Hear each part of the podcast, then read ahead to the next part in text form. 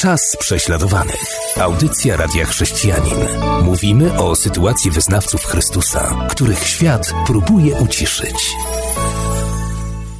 Witam naszych słuchaczy. Dzisiaj Maciej Wilkosz, prezes Stowarzyszenia Głos Prześladowanych Chrześcijan, będzie kontynuował historię o tym, co dzieje się na świecie wśród uciskanych chrześcijan. Witaj Macieju. Dzień dobry, witam wszystkich słuchaczy. Witam Ciebie, Robercie. Dzisiaj przyszła kolej na Indię, jeden z najludniejszych, jeśli nie najludniejszy kraj na świecie. Miliard 400 milionów ludzi. To rzeczywiście bardzo dużo.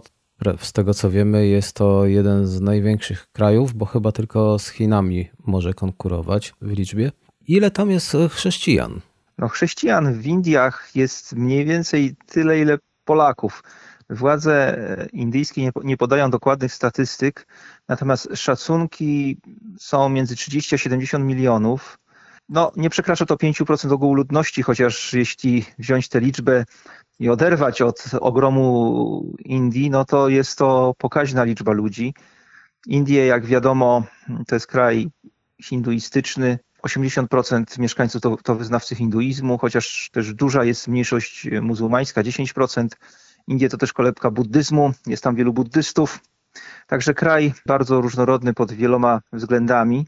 Natomiast jeśli, jeśli chodzi o samych chrześcijan w Indiach, to myślę, możemy się zgodzić z tym, co Steven Neal w swojej historii chrześcijaństwa w Indiach napisał, że droga chrześcijan w Indiach zawsze wiodła pod górę. A co to oznacza? Myślę, że chodziło mu o to, iż od samego początku, od pierwszego wieku, niezależnie od tego, kto rządził Indiami, czy też różnymi częściami Indii, chrześcijanie nigdy nie byli tam hołubieni, nigdy nie stanowili dominującej większości, zawsze byli mniejszością, zwykle prześladowaną, czy to przez władców hinduskich, czy przez, czy przez islamskich. Tradycja Kościoła mówi nam, że pierwszym misjonarzem, który dotarł do Indii, był apostoł Tomasz.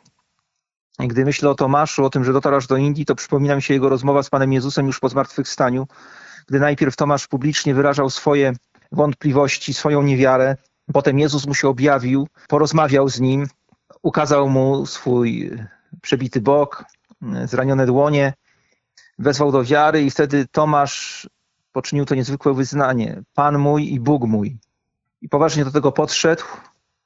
Nie zszedł już nigdy z Bożej drogi. Odpowiedział na wezwanie Chrystusa, by nieść Ewangelię na krańce ziemi i dotarł aż do Indii. Założył tam wiele kościołów, które istnieją do dzisiaj. Do dzisiaj tam Tomasz, święty Tomasz, apostoł Tomasz jest kimś znanym, jest kimś, kto zaniósł tam chrześcijaństwo, jest bardzo wysoko ceniony i tam poniósł śmierć męczeńską. I myślę, że ten duch Tomasza, to jego przesłanie, credo, Pan mój, Bóg mój, towarzyszy Kościołowi w Indiach przez dwa tysiące lat. Wiele, wiele lat później, pod koniec XVIII wieku, kolejny wielki misjonarz dotarł do, do Indii, William Carey, nazywany prekursorem nowożytnych misji. Dał przykład wielu innym. Prześladowania, tak jak powiedziałem, cały czas towarzyszyły chrześcijanom w Indiach, niejednokrotnie były krwawe. W XIX wieku na przykład doszło, doszło do powstania sipajów, bardzo krwawego, wymierzonego w obcokrajowców, a wielu tych obcokrajowców to po prostu misjonarze, którzy byli utożsamiani z kolonizatorami. I w pewnym momencie Sipajowie zbliżali się do misji chrześcijańskiej i będący tam misjonarze spodziewali się, że nie przeżyją i rzeczywiście zostali później zabici. Wielu z nich napisało listy do swoich bliskich jeszcze przed atakiem Sipajów. Między innymi taki list napisała Elizabeth Freeman i w tym liście do swojej siostry napisała tak, wiedząc, że raczej na pewno zbliża się jej kres na tej ziemi. Oto jej słowa. Czasami wydaje mi się, że nasza śmierć mogłaby przynieść więcej dobra niż nasze życie. Jeśli tak, to niech dzieje się wola Boża. Gdybym została wezwana do złożenia mojego życia, nie smuć się, droga siostro, że jestem tutaj, albowiem z największą radością umrę za tego, który oddał za mnie swoje życie. Tak więc widzimy, że tak jak apostoł Tomasz w I wieku, Elizabeth Freeman w XIX wieku i wielu innych oddało swoje życie za Indię, za to, żeby tam zanieść Ewangelię. To są ludzie, którzy tam przyjechali, by zanieść Ewangelię mieszkańcom Indii, Hindusom. Też na przestrzeni dziejów wielu Hindusów oddało życie dla Chrystusa, poświęciło swoje życie śmierci męczeńskiej. Jednym z najbardziej tragicznych, poruszających przypadków męczeństwa misjonarza, jaki w ogóle znam, jest śmierć Grahama Stainsa, do której doszło w styczniu 1999 roku. Graham przyjechał do Indii jako misjonarz, tam się ożenił, prowadził innymi dom tratendowatych, głosił Ewangelię i w styczniu właśnie 1999 roku wyjechał na kilkudniowy wyjazd misyjny ze swoim dziewięcioletnim synem Filipem i siedmioletnim Tymoteuszem. W domu została jego żona Gladys i ich trzynastoletnia córka Estera. I gdy spali Graham i jego dwaj synowie nocą przy jednej z wiosek w swoim jeepie. Otoczyli ich radykalni Hindusi i żywcem spalili w tym samochodzie. Gdy znaleziono ich ciała, chłopcy byli przytuleni do swojego ojca. No cóż, możemy czerpać pociechę tylko z tego, że ich wszystkich przytulił ich niebiański ojciec. Niezwykłe było to, co potem się wydarzyło, bo pomimo wielkiego bólu Gladys i Estera wybaczyły prześladowcom i w telewizji w Indiach wyraziły słowa przebaczenia i nadziei i pokoju i to wywarło ogromny wpływ na wielu Hindusów. Y, nie spodziewali się takiej reakcji po chrześcijanach, którzy nie szukali zemsty, ale okazali przebaczenie. W największym skrócie to właśnie znaczy, że droga chrześcijan w Indiach zawsze wiodła pod górę. A teraz naszych słuchaczy zapraszam do wysłuchania utworu muzycznego, a potem wracamy i więcej usłyszymy o tym, co dzieje się w Indiach. Czas prześladowanych. Audycja Radia Chrześcijanin. Mówimy o sytuacji wyznawców Chrystusa, których świat próbuje uciszyć. Jesteśmy już po krótkiej przerwie. Macieju, opowiadaj, co tam słychać w Indiach. Chciałbym powiedzieć, że sytuacja chrześcijan w Indiach się poprawia. Niemniej jednak w ciągu ostatnich pięciu lat prześladowania chrześcijan w Indiach nasiliły się i to bardzo. Głównie za sprawą hindutwy. Co to jest hindutwa? Hindutwa to jest ideologia właściwie bliska faszyzmowi. Ideologia hinduistyczna, wedle której Indie mają być wyłącznie dla Hindusów, czyli wyznawców hinduizmu. Wszystkich innych należy albo nawrócić, albo z Indii usunąć. I ta ideologia jest wyznawana przez coraz większe kręgi społeczne. Od 2014 roku rządy w Indiach sprawuje Indyjska Partia Ludowa. Premierem jest Narendra Modi, który i w ogóle ta partia i on e, są znani właśnie ze skrajnych prawicowych przekonań. Oni sprzyjają temu, by hinduizować Indię. Oficjalnie oczywiście przekaz jest taki, że jest wolność religijna, y, że konstytucja zapewnia wolność religijną, ale w praktyce prawa i możliwości działania mniejszości y, religijnych w Indiach są ograniczane, zwłaszcza dotyczy to chrześcijan, którzy są prześladowani właściwie we wszystkich obszarach życia publicznego i prywatnego. Szczególnie ciężkie położenie mają byli Hindusi, którzy nawrócili się do Chrystusa. To wygląda tu podobnie jak w krajach islamskich, gdzie najciężej jest byłym muzułmanom, którzy oddali swoje życie Chrystusowi i chcą być aktywnie wierzący.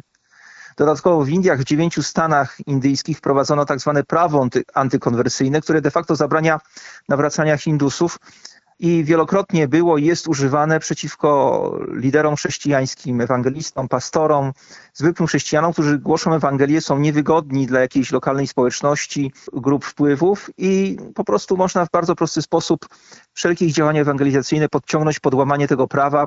Potem ktoś taki ląduje w więzieniu, jest przetrzymywany, może wypuszczany za kaucją, może zostać pobity. Y, różne inne restrykcje są nakładane, grzywny.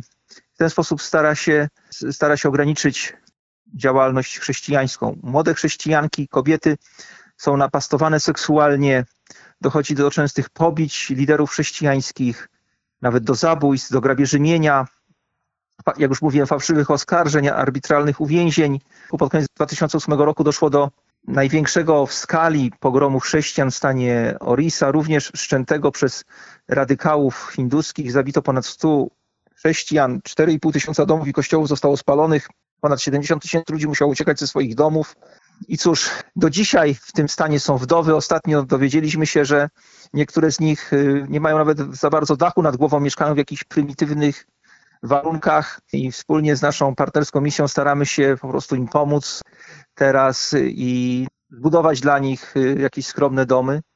Tak więc widzimy, no 13 lat po tych zajściach wciąż Chrześcijanie zubożali, zmarginalizowani, cierpią i to bardzo. Skutki tamtych prześladowań. Bardzo wielu chrześcijan w Indiach wywodzi się z najniższej kasty społecznej, z tak zwanych dalitów, niedotykalnych. To są ludzie uważani za w pewnym sensie podludzi. Są pogadzani, otrzymują tylko możliwość pracy w najbardziej takich e, niechcianych zawodach. Ale wielu, wielu z nich się nawraca. Jak wiemy, w Indiach wciąż obowiązuje ścisły system kastowy. Nie można właściwie przejść oficjalnie z jednej kasty do drugiej. To wszystko jest oparte na wierze hinduistycznej w reinkarnację, w przechodzenie w kolejne wcielenia. No i dalici z powodu swojej złej karmy są dalitami. Nikt im nie współczuje, ponieważ jak będą dobrymi dalitami, no to w przyszłości może będą w wyższej kaście i tak dalej, i tak dalej.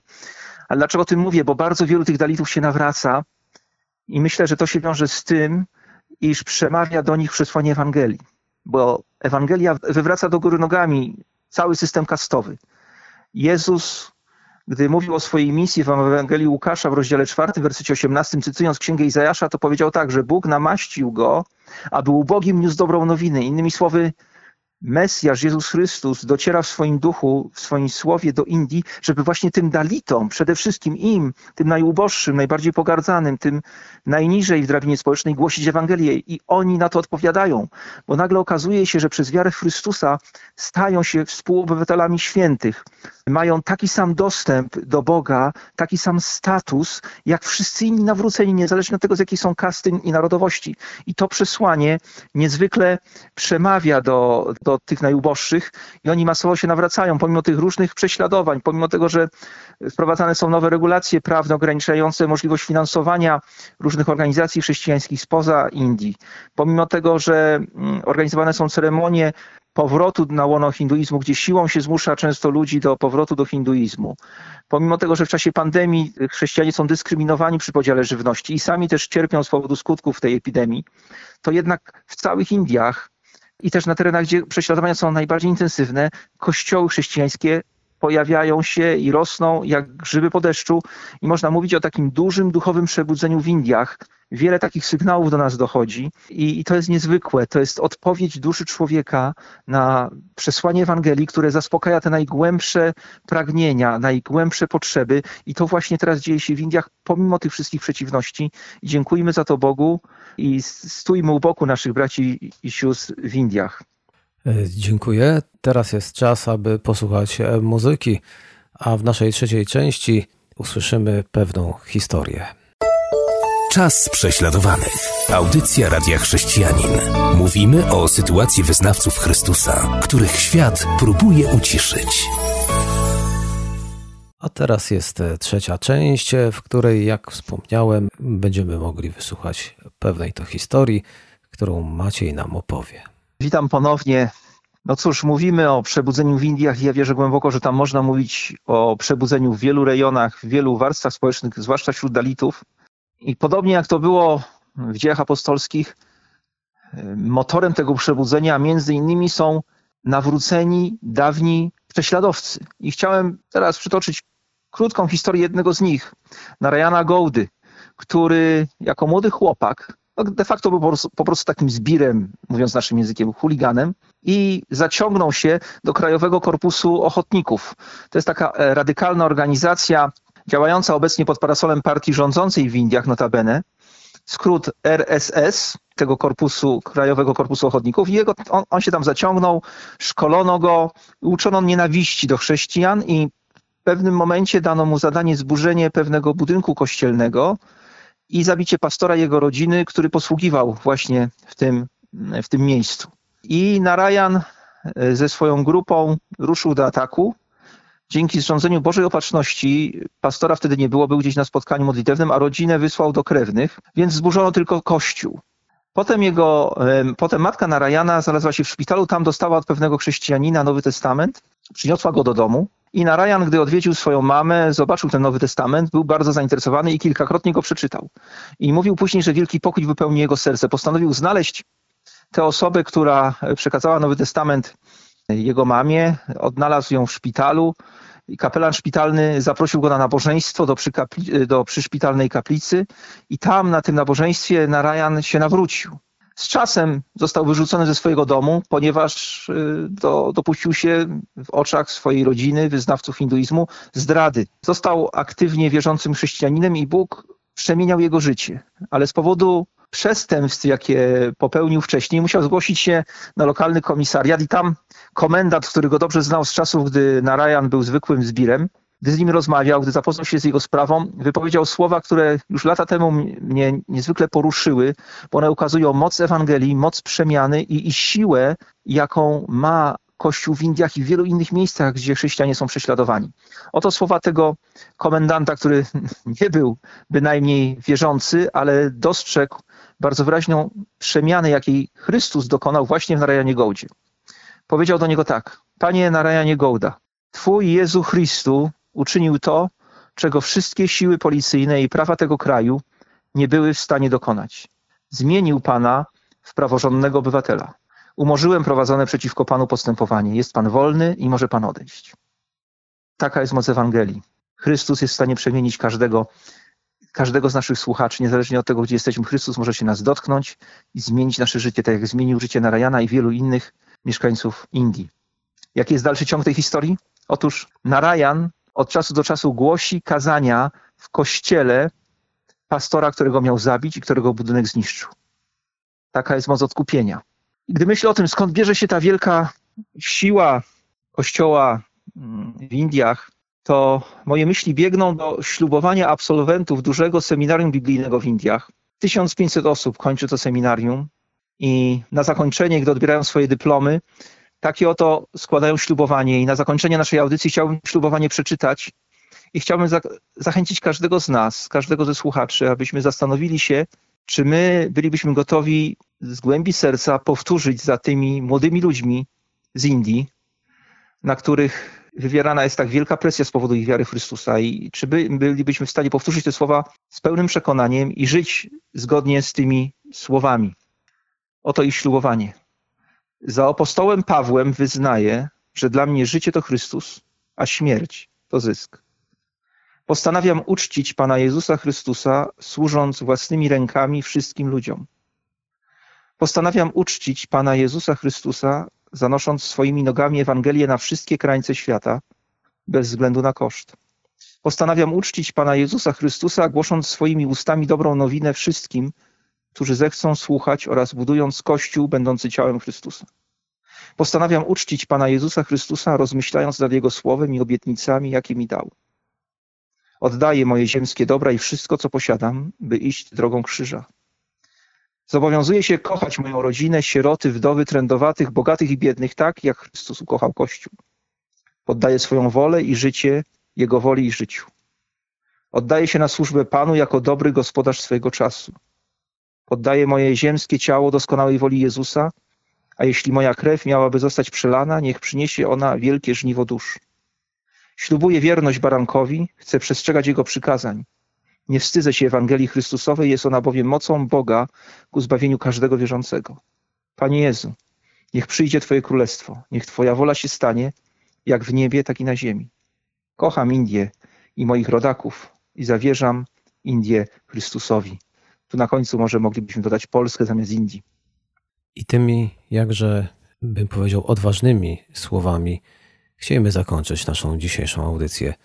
Zapraszam naszych ja słuchaczy już dzisiaj na kolejną. Ja również y, chciałem się serdecznie pożegnać z naszymi słuchaczami. Dziękuję za uwagę i do zobaczenia już za tydzień. Do usłyszenia raczej już za tydzień. Była to audycja Czas prześladowanych.